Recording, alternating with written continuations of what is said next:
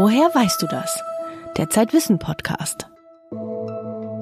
Mit Max Rauner vom Zeitwissen Magazin. Manche Menschen sind vollständig gelähmt und können nur noch die Augen bewegen und blinzeln. Locked-in heißt dieses Syndrom. Wir haben einen Locked-in-Patienten interviewt, Buchstabe für Buchstabe. Mehr dazu gleich. Außerdem haben wir ein Antirassismus-Training besucht und diskutieren die Frage, wie man unbewussten Rassismus bei sich selbst erkennen und verändern kann. Und wir berichten von Menschen, die Weihnachtsbäume vermieten oder verkehrt herum an die Decke hängen. Eins, zwei, drei, RS, eins, zwei, I, weil sie hier hören wir Gerhard Stoll. Wir hören zwar nicht seine Stimme, sondern die Stimme seiner Pflegerin Sigrid Achenbach.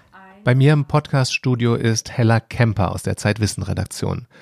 Hella, du hast Gerhard Stoll interviewt. Warum spricht er nicht selber? Gerhard Stoll hat das Locked-In-Syndrom. Das heißt, er ist in sich eingeschlossen. Er kann nichts bewegen. Seinen kompletten Körper kann er nicht bewegen. Nur seine Augen und seine Augenlider, die kann er öffnen und schließen. Warum liest die Pflegerin dieses seltsame Alphabet vor? Das ist das sogenannte Blinzelalphabet. Ähm, mit dem kann Gerhard Stoll kommunizieren. Schließt er die Augen kurz, heißt es ja.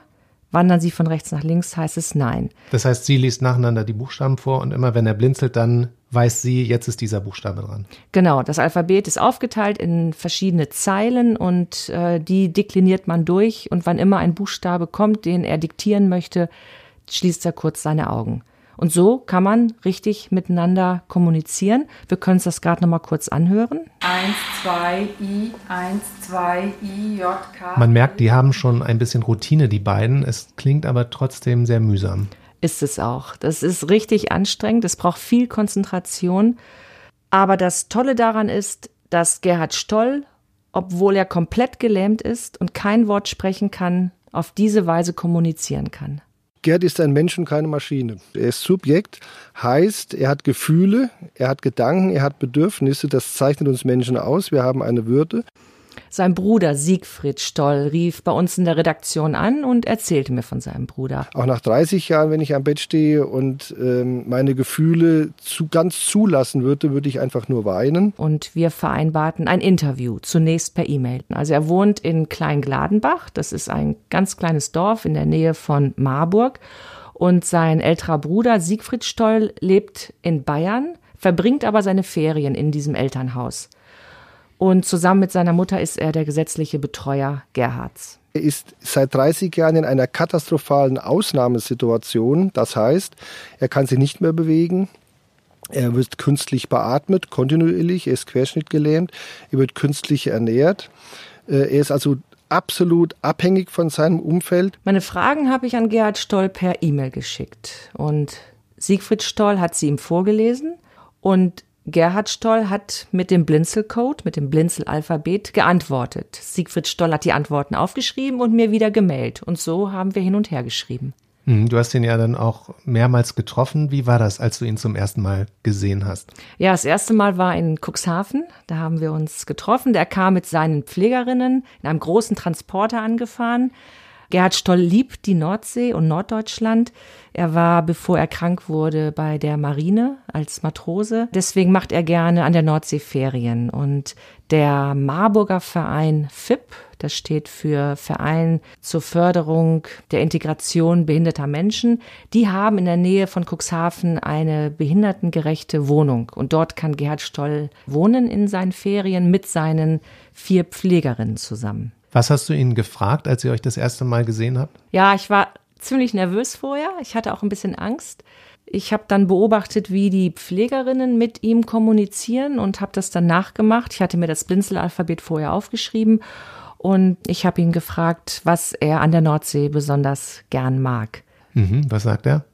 Er mag die kleinen Krabbenkutter besonders gern, wenn sie wohlbehalten im Hafen ankommen und festmachen. Ähm, ich bin mit Gerhard Stoll und seinen Pflegerinnen in Cuxhaven spazieren gegangen. Wir waren im Hafen an der Kaimauer, an dem alten Schiffsanleger Alte Liebe am Yachthafen und haben auch zusammen in einem kleinen Café Kaffee getrunken. Man ist etwas verstört erst, wenn man ihn sieht mit drei Pflegerinnen an seiner Seite und wundert sich, warum ist das nötig, dieser Aufwand. Aber man muss sich immer vor Augen führen, er wird beatmet, er wird über eine Magensonde ernährt. Er muss auch nachts äh, beobachtet werden. Eigentlich schon ziemlich beeindruckend, dass jemand wie Gerhard Stoll Ferien machen kann und sich im Prinzip natürlich mit mehr Personalbegleitung bewegt, wie, wie, wie wir, wenn wir Ferien machen. Ja, das ist einerseits ist es das, andererseits ist es überhaupt nicht selbstverständlich. Ähm, aber für Menschen wie Gerhard Stoll ist es sehr wichtig, dass sie am normalen Leben teilhaben können.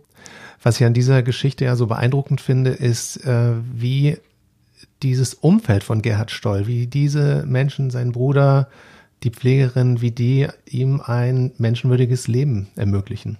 Ja, das gelingt durch diese mobile Intensivstation und durch diese sehr einsatzbereiten Pflegerinnen. Und vor 30 Jahren, als Gerhard Stoll erkrankte, war das auch überhaupt nicht selbstverständlich, zu Hause versorgt zu werden als Intensivpatient. Die Stolz haben das aber geschafft. Die haben an ihr kleines Häuschen ein Apartment angebaut und mit einem Raum für die Pflegerinnen, mit Waschraum, mit kleiner Teeküche und haben so sichergestellt, dass Gerhard Stoll, einer von vier Söhnen, zu Hause intensiv medizinisch versorgt werden kann. Heute ist es gar nicht mehr so ungewöhnlich, aber vor 30 Jahren war es das. Und das konnte nur gelingen mit einer Familie, die das trägt, die das aushält, die sich kümmert und auch immer wieder kämpft um die Rechte solcher Patienten. Sich geborgen zu fühlen, Anregungen zu halten, dass es sich gut weiterentwickeln kann, auch bei ihm passiert ja auch etwas intellektuell. Äh, Volker Strümpe vom Marburger Verein für die Förderung der Inklusion behinderter Menschen, der formuliert es noch ein bisschen radikaler. Meine feste Überzeugung ist, dass der die, die letzten 20 Jahre woanders nicht überlebt hätte. Wie oft hast du Gerhard Stoll getroffen? Naja, es dauert ja relativ lange, sich mit ihm zu unterhalten. Und so habe ich ihn dann nach unserem Treffen in Cuxhaven zweimal in Marburg getroffen und zweimal bin ich zu ihm nach Hause nach Kleingladenbach gefahren. Und sein Bruder Siegfried hat mich dann bei meinem ersten Besuch durch das Haus der Eltern geführt und durch das Apartment. Währenddessen saß Gerhard mit seinem Vater, der ist jetzt Anfang 80, im Garten und die beiden haben zugesehen, wie die Pflegerin Lissy Braun Bohnen pflückte, also im Gemüsebeet der Familie gearbeitet hat. Das erzähle ich deswegen, weil es zeigt ganz schön, wie diese Pflege von Gerhard Stoll funktioniert. Die Pflegerinnen sind also in dieses Familienleben integriert. Zuerst hat mir Siegfried Stoll gezeigt, wie sein Bruder heute lebt. Er will es dunkel haben und dann ist dieses Zimmer genauso eingerichtet worden, wie er es auf der Intensivstation sich gewünscht hat. In dem angebauten Apartment gibt es drei Räume. Im größten steht das Bett, von Gerhard Stoll. Da gibt es die Beatmungsmaschine, ein Fernseher, den Sprachcomputer, Regale mit Büchern, DVDs, CDs und Mitbringsel von der Nordsee und auch ein Foto, das die beiden Brüder als Kinder zeigt. An der Zimmerdecke kann man sehen, dass da eine Art Kran befestigt ist. Das ist der Lifter. Mit dem wird Gerhard Stoll vom Bett in den Rollstuhl und zurückgehoben. Der hängt an einer Art Schiene dass wir den dann hier reinfahren können, damit er nicht immer über ihm hängt. Also wir wollten so weit wie möglich eine Normalität haben, wie jeder Mensch lebt und nicht immer mit seiner äh, Beeinträchtigung konfrontiert wird. Neben dem Zimmer von Gerhard Stoll gibt es dann noch die kleine Teeküche. Das Pflegepersonal braucht auch seinen Raum. Mhm. Das ist nicht immer beim Gerhard sitzt, sondern sich auch zurückzieht. Und das Gerät gibt ja auch Alarm, wenn ein Problem ist. Außerdem gibt es einen Waschraum. Das Personal hat dann hier die ganzen Wäsche und Trockner. Dann ist Siegfried Stoll mit mir runtergegangen ins Souterrain und am Ende des Flurs, da stand die Tür zu einem Raum offen. Und hier, das war sein Zimmer, das haben wir so gelassen seit 30 Jahren. Da hat er hier im Bett gelegen. Das sind jetzt so Televisionen von uns früher, nicht von ihm, aber das Bett. Und hier, war, hier lag die Kopfschmerztablette. Seit 30 Jahren. Ja, so liegt der Teddy auf diesem Bett umrahmt von zwei Marmeladengläsern. Ob die jetzt so alt sind, weiß ich nicht. Und das ist 30 Jahre her, dass Gerhard Stoll Anfang 20 war und unten im Dorf auf einem kleinen Bauernhof seinen Freund besucht hat. Und damals bekam er heftige Kopfschmerzen. Er ist nach Hause gerannt, hat sich ins Bett gelegt und seine Mutter hat ihm diese Kopfschmerztablette gegeben. Hier hat er gelegen und hier hat er auch gebrüllt und hier war dann auch alles mit Rettungssanitäter, Ärzte, war hier richtig was los. Und dann haben sie ihn rausgebracht und dann war er schräg gegenüber, hat der Hubschrauber gestanden und haben sie nach Marburg geflogen. Was war passiert? Gerhard Stoll hatte ein Aneurysma. Das ist eine Art Beule oder Ausbuchtung in einem Blutgefäß und das platzt. Im Gehirn.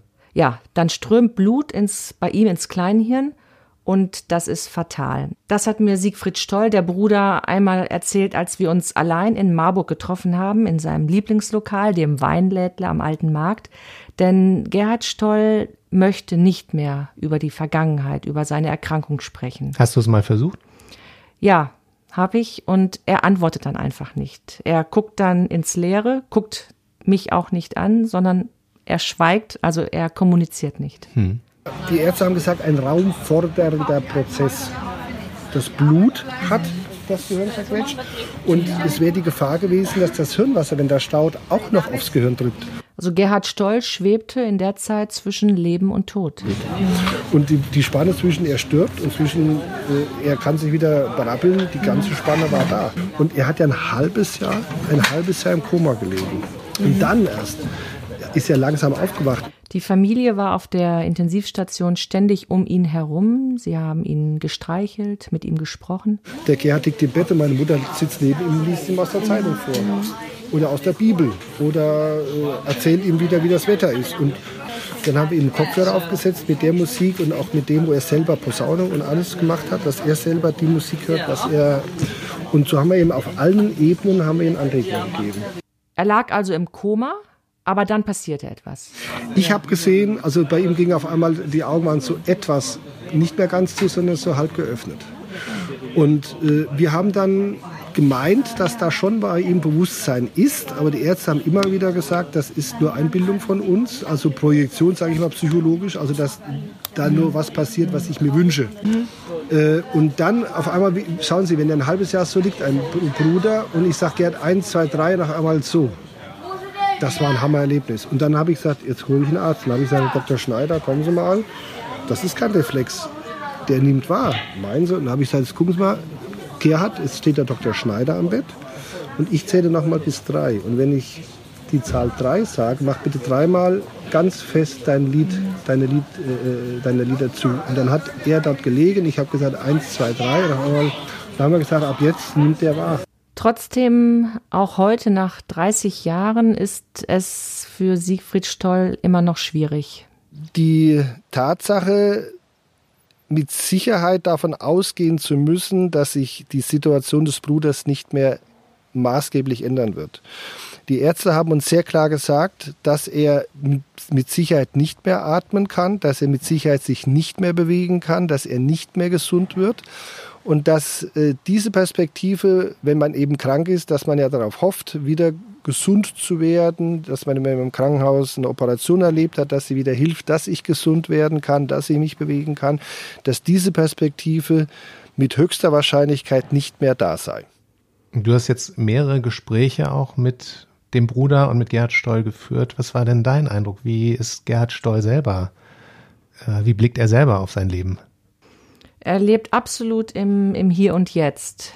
Vergangenheit gibt es für ihn eigentlich nicht. Er spricht nur über das Heute. Und das Ganze ist auch überhaupt nicht deprimierend. Das könnte man ja denken, das ist eine traurige Atmosphäre. War es gar nicht. Ich bin wirklich gern nach Kleingladenbach gefahren und ich habe mich immer auf die Begegnung mit Gerhard Stoll gefreut. Auch die Atmosphäre zu Hause in Kleingladenbach ist angenehm und ich glaube, dass das speist sich durch diese Familie, durch diese brüderliche Liebe. Der Siegfried Stoll kümmert sich so wunderbar um seinen Bruder. Das ist einfach schön, sowas zu sehen. Für unsere aktuelle Ausgabe hast du das Gespräch mit Gerhard Stoll aufgeschrieben. Botschaften aus einer anderen Welt heißt der Artikel. Das ist ein Interview Buchstabe für Buchstabe. Zu lesen im aktuellen Zeitwissen Magazin. Danke, Hella. Ja, danke, Max.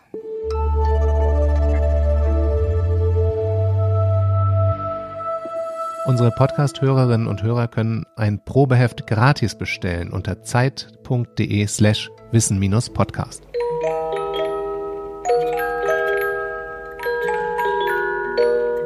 Bei mir im Büro ist jetzt Jakob Wittmann. Der hat über den Weihnachtsbaum recherchiert. Hallo Jakob. Hallo Max. Du bist nach Berlin gefahren und hast dort einen Menschen getroffen, der Weihnachtsbäume vermietet. Was bedeutet das genau? Ich bin nach Berlin gefahren, um mich mit Andreas Friedrich zu unterhalten, der eben genauso ein Konzept dort auch umgesetzt hat. Und zwar im Rahmen eines Projektes, das er der Weihnachtsurwald nennt. Was mich sehr ärgert und was mich eigentlich auch motiviert, wie viel hier dann nach dem Fest weggeschmissen wird. Andreas Friedrich ist ein sogenannter Urban Gardener und der hat sich etwas ganz Besonderes überlegt. Ich versuche so eine Art nordische, skandinavische Landschaft hier zu erzeugen. Darüber hinaus können die Leute dann herkommen und sich ihren Weihnachtsbaum mieten. Sind dann da irgendwie noch die Wurzeln dran an diesen Bäumen? Genau, also er hat Bäume gesammelt, die sonst eventuell gar nicht in den Handel gekommen wären. Das sind Bäume, die teils schief und krumm gewachsen sind, die nicht perfekt aussehen. Im Handel gelten diese Bäume als unverkäuflich, muss ich sagen. Ja, nach wie vor. Äh, das ist den Leuten aber, habe ich gemerkt, relativ egal. Was viele Leute nicht wissen, ist, dass ähm, die Bäume in der Regel gar nicht so gerade wachsen, sondern dass da ganz schön nachgeholfen wird, indem da etwa Insektizide eingesetzt werden oder Unkrautvernichter wie Glyphosat, damit in dem Unterholz kein Unkraut wächst und die Bäume sehr gerade wachsen. Krumme Bäume sind ein bisschen eine Garantie, also unsere lustigen Bäume, dass da eben kein Gifteinsatz stattgefunden hat. Wenn ich mir überlege, würde ich mir so ein krummes Ding in, in die Wohnung stellen. Ich spüre da so ein Unbehagen. Und mein Vater hat sogar früher in seiner Familie, da haben die noch Löcher da in den Stamm gebohrt und dann haben die irgendwelche Zweige da noch reingesteckt wenn der nicht ganz perfekt war. Ich fand das auch sehr faszinierend daran, an dieser Tatsache, dass das überhaupt eine Nachricht ist, dass ein Weihnachtsbaum krumm sein kann, sein darf. Und das verrät natürlich sehr viel über uns selbst und wie wir Kultur leben, wie wir unsere Traditionen pflegen. Und war auch der Grund, warum ich mich in Berlin mit noch jemand anderem getroffen habe, nämlich mit Bernd Brunner, einem Autor, der ein Buch geschrieben hat über die Erfindung des Weihnachtsbaums. Erfunden wurde die Verwendung des Weihnachtsbaums als Symbol der kommenden fruchtbaren Zeit, sozusagen im tiefsten Winter den Baum aufzustellen. Mit Bernd Brunner war ich in Berlin im Tiergarten spazieren und das war sehr, sehr spannend. Gerade auch, weil es so unklar ist, woher dieser Brauch mit dem Weihnachtsbaum überhaupt kommt. Ein exakter absoluter Anfangspunkt für diese Erfindung lässt sich jetzt nicht festlegen, wie zum Beispiel bei der Glühbirne oder fürs Radio oder für den Fernseher. Der erste Beleg, den ich finden konnte im Rahmen meiner Recherchen, ist ein Baum, den es im Heiliggeistspital von Freiburg gegeben haben soll. Das ist etwa bei 1400, also im 15. Jahrhundert der Fall. Doch ob das wirklich der erste Weihnachtsbaum war, darüber gibt es einen regelrechten Streit. Es gibt dann zum Beispiel in Estland den Hinweis, dass dort 1441 ein in Anführungszeichen Weihnachtsbaum aufgestellt wurde. Äh, wir müssen uns allerdings mit dem Hinweis begnügen, dass es nur ein sogenannter Bohm gewesen ist. Das kann also auch ein geschmückter Mast gewesen sein. Auch im Paradiesspiel im Mittelalter, eine Tradition, die die Geschichte von Adam und Eva nachgespielt hat, haben Bäume immer schon eine Rolle gespielt, die auch irgendwie verziert waren. Also so ganz klar ist dieser Ursprung tatsächlich nicht. Wir müssen uns aber auch in Erinnerung behalten, dass das damals eben noch kein Massenphänomen war. Sag mal, da gibt es auch immer die Theorie oder den Mythos, dass nicht die Christen diesen, diese Tradition Religion erfunden haben, sondern dass es eine atheistische Tradition ist, die dann von den Christen gekapert wurde. Was ist da dran? Die katholische Kirche hat erst so ein bisschen gefremdet mit diesem Brauch, der da Einzug gehalten hat, vor allen Dingen so in bürgerlichen Haushalten, im Adel, zu ihrem Weihnachtsfest sozusagen. Das wurde allerdings dann im Laufe der Zeit immer brüchiger. Ich denke, weil man auch gemerkt hat, dass das wirklich ein Weihnachtssymbol ist, was sukzessive auch international verbreitet wurde. Der mitteleuropäische Brauch des Weihnachtsbaums, der hat einen sehr starken Kulturexport erfahren, wie wir heute wissen, und lässt sich ja auf der ganzen Welt wiederfinden zur Weihnachtszeit. Er kam dann nach Amerika auch, äh, wo man irgendwie eine ganz besondere Begeisterung dafür entwickelte, wo auch überhaupt ja auch das ganze Weihnachtsfest sehr stark kommerzialisiert wurde, auch mit dem Weihnachtsmann, mit dem Santa Claus, Coca-Cola. Und inzwischen stehen Weihnachtsbäume auch in Gegenden, wo das Christentum gar nicht die vorherrschende Religion ist. Es ist ja immer die Frage, was man selbst dann auch an Bedeutung heranträgt, an, an so ein Symbol. Das ist ja im Grunde genommen offen, wie man das interpretiert. Du hast ja sogar erzählt, dass einige Leute die verkehrt herum aufhängen.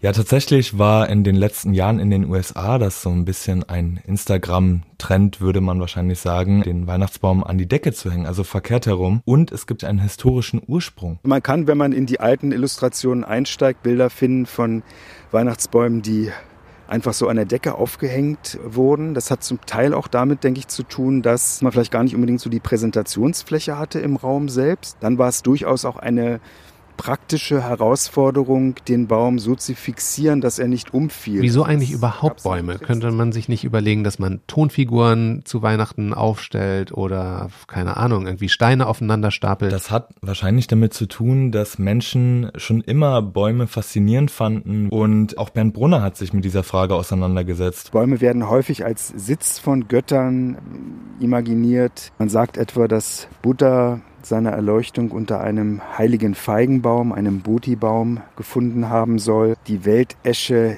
Yggdrasil in der altisländischen Mythologie stellt man sich so vor, dass sich die Wurzeln über die ganze Welt erstrecken. Ich denke, man kann den Weihnachtsbaum, wie er heute in seinen vielen Formen auch existiert, durchaus als Fortsetzung dieser weit in die Geschichte zurückreichenden Baumverehrung sehen. Und heute gibt es eben diese Bäume auch in Plastik und mit elektronischer Beleuchtung. Aber nach wie vor verbinden wir natürlich mit dem Weihnachtsbaum etwas Uriges und wir denken an Schnee und den Weihnachtsmann mit seinen Rentieren.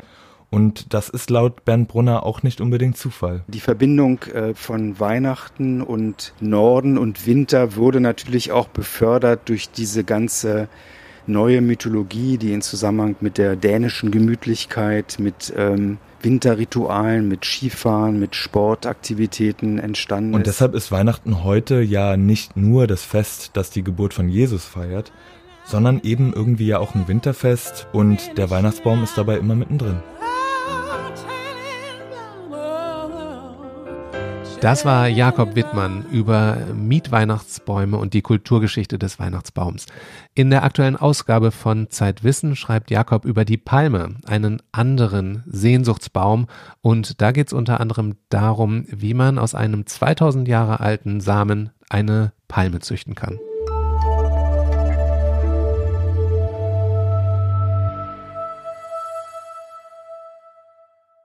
Rassismus fühlt sich oft so an, als ob Leute mir einfach im Weg stehen. In den Redaktionskonferenzen von Zeitwissen war Rassismus und was man dagegen tun kann ein häufiges Thema im vergangenen Jahr.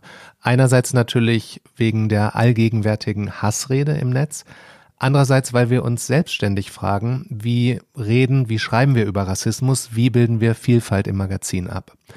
Meine Kollegin Lisa Hertwig hat für Zeitwissen ein Antirassismus-Training besucht. Bevor wir darüber sprechen, Lisa, müssen wir noch etwas deutlich machen. Wir sind beide weiß. Diese Positionierung ist gerade deshalb wichtig, weil wir dadurch auch aus einer weißen Perspektive sprechen. Und da sind wir auch schon beim ersten Problem angelangt.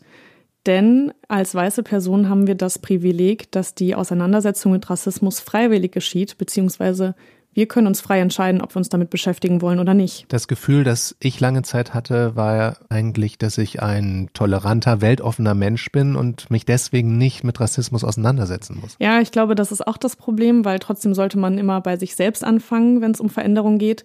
Wir müssen uns klar darüber werden, dass je privilegierter man ist, desto wichtiger ist es auch, sich gegen Diskriminierung einzusetzen und vor allem nicht wegzuschauen denn Rassismus ist überall. Wir ignorieren, dass Rassismus nicht nur eine individuelle Haltung ist, die man entweder hat oder nicht, sondern dass unsere ganze Gesellschaft ähm, auf rassistischen Strukturen aufbaut oder sie zumindest eingebettet hat und ähm, dass man quasi rassistisch sozialisiert wird, ob man möchte oder nicht. Das war Alice Hasters. Sie ist Journalistin und Autorin aus Köln und hat das Buch geschrieben, was weiße Menschen nicht über Rassismus hören wollen, aber wissen sollten. Meine Wahrnehmung ist ja oft, dass Rassismus eher ein Problem ist, das Neonazis und die AfD betrifft.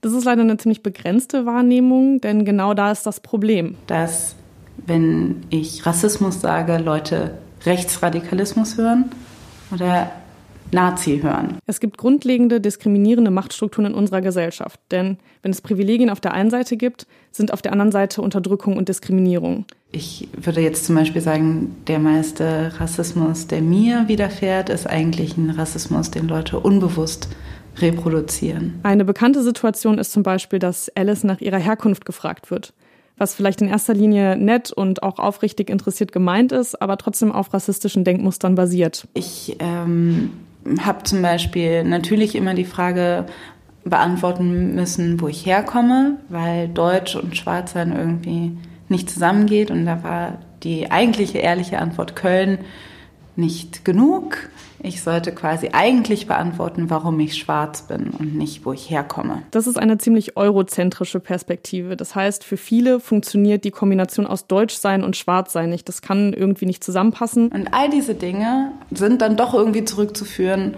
auf ähm, ja, rassistische Denkmuster, die so früh in uns installiert werden, dass wir gar nicht bemerken, wann es passiert.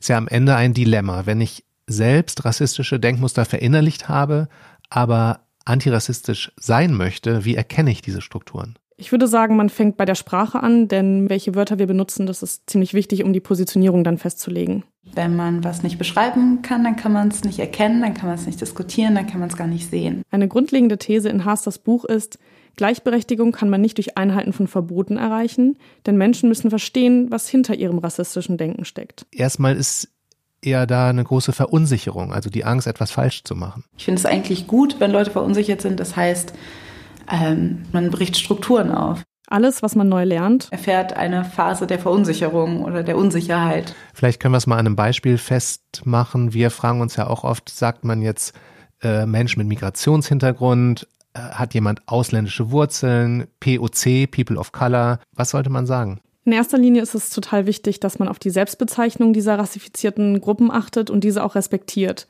Dass man also schwarz statt farbig sagt zum Beispiel, denn farbig ist eine wertende Fremdbeschreibung und schwarz oder auch POC kommt aus den Gruppen selbst heraus. Wahre Gleichberechtigung heißt dann im Prinzip, dass es egal ist, welche Hautfarbe ich habe. Das wäre schön, wenn es so wäre, stimmt aber nicht, denn Hautfarbe ist einfach nicht egal. Das wird auch als Farbenblindheit betitelt und negiert einen wichtigen Teil schwarzer Identität. Denn wenn jemand sagt, ich sehe keine Hautfarben, dann sagt diese Person mir eigentlich, ich sehe Rassismus nicht. Ich sehe deine Lebensrealität nicht. Allgemein für uns als weiße Person ist wichtig, dass man diese Berührungsangst verliert und gleichzeitig aber auch eine ehrliche Auseinandersetzung erlaubt. Da gibt es mehrere Ebenen, um das sozusagen anzugehen. Eine davon ist die Anerkennung des weißen Privilegs. Das heißt, wir müssen uns selbst hinterfragen. Vor allem ist es wichtig, sich nicht angegriffen zu fühlen, wenn man auf rassistische Dinge aufmerksam gemacht wird. Man schämt sich natürlich für Rassismus, den man in sich trägt. Und man möchte gerne nicht rassistisch sein. Man möchte nicht äh, anerkennen, dass diese Welt ähm, einen bevorteilt hat. Weil man sich ja nicht ausgesucht hat, weiß zu sein. Ich glaube, man kann nicht beschließen, dass man jetzt nicht mehr rassistisch ist. Wie gesagt, man kann sich davon nicht äh, einfach so befreien, weil Rassismus quasi mächtiger ist als das Individuum. Lisa, du warst ja nicht nur in Berlin bei Alice Hasters, sondern hast auch ein Antirassismus-Training an der Universität Hamburg besucht. Wie war das? Genau, ich war beim Antirassismus-Training vom Kollektiv Gegenargument und dieses Training wurde von Lisa Gutsche und Michael Trube veranstaltet. Was wir versuchen, unseren Teilnehmerinnen anzubieten, ist wie so eine Art Werkzeugkoffer unterschiedlicher Methoden und Reaktionsmöglichkeiten, aus denen sie sich für ihre jeweilige Situation auch bedienen können. Das Mantra des Kurses ist, jede Situation und jede Person ist unterschiedlich. Allgemein ist es aber wichtig, dass wir diese rassistischen oder generell diskriminierenden Strukturen im Alltag aufbrechen. Und die beliebteste Strategie. Dinge hinterfragen, meinst du das wirklich so?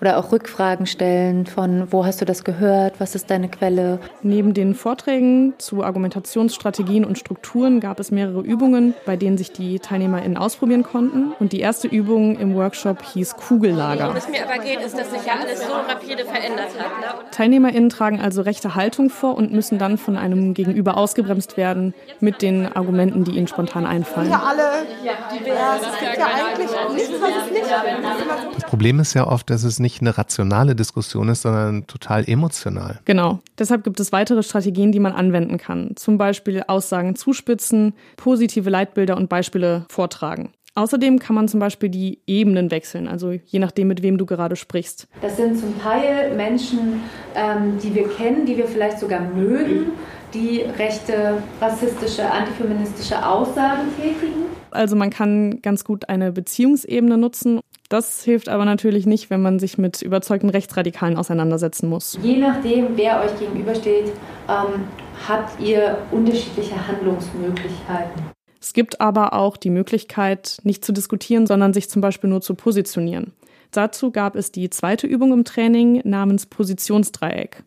Stellt euch vor, ihr seid mit ein paar Freundinnen im Café, sitzt da so rum und ihr hört am Nachbartisch oder am Nachbartisch sitzen zwei Frauen, zwei weiße Frauen, die unterhalten sich so, dass ihr es hört. Kann man sich ja denken, die sprechen über die Ausländer, die Flüchtlinge. Jetzt können TeilnehmerInnen also entscheiden, ob sie diskutieren wollen, sich positionieren oder auch was ganz anderes tun. Und hierbei muss man natürlich sagen, dass es eine relativ hohe Diskrepanz gibt zwischen dem Wunschverhalten, also was würde ich mir wünschen, was ich tue oder wie ich mich verhalte, und was eigentlich der Realität entspricht. Einige TeilnehmerInnen haben gesagt, sie würden sich ins Gespräch einmischen, dadurch klare Haltung zeigen und widersprechen wollen. Du hast im Vorgespräch gesagt, dass nur zwei Personen einverstanden waren, namentlich hier im Podcast aufzutauchen. Genau, also über Rassismus zu sprechen, auch über eigene Erfahrungen oder über eigene Strategien damit umzugehen, ist natürlich allgemein ein sehr sensibles Thema.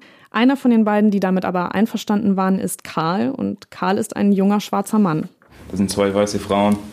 Ich würde wahrscheinlich äh, rausbleiben. Ich will da keine Probleme, äh, keine zusätzlichen Probleme haben. Also wenn man anfängt an zu diskutieren, die werden sauer, dann, keine Ahnung, also, dann werde ich sauer. Also das kann nur scheiße werden die Situation jetzt ist ja nochmal anders, weil Karl in, in diesem hypothetischen Café in diesem Fall selbst von Rassismus betroffen ist. Richtig. Und deshalb ist es auch wichtig, sich seiner eigenen Rolle bewusst zu sein. Und in dieser speziellen Situation wäre es dann wahrscheinlich am sinnvollsten, Solidarität zu zeigen, also sich mit den Betroffenen auseinanderzusetzen. Außerdem, wenn ich mich gegen Rassismus wehre, mache ich das nicht, weil die von Rassismus betroffenen Personen nicht für sich selbst sprechen können, sondern ich mache das für mich, weil ich in einer Gesellschaft leben möchte, die antirassistisch ist. Man darf nicht vergessen, dass man diese Gesellschaft formen kann, auch als kleines Individuum, dass es einen Unterschied macht. Lisa Hertwig über den subtilen Alltagsrassismus und das Antirassismus-Training an der Universität Hamburg. Im aktuellen Zeitwissen-Magazin haben wir ein Antirassismus-Knigge formuliert von der Person Lan Hornscheid. Und Knigge darf man hier nicht falsch verstehen als Benimmfibel. Der Untertitel des ursprünglichen Knigges war über den Umgang mit Menschen. Und darum geht's ja hier.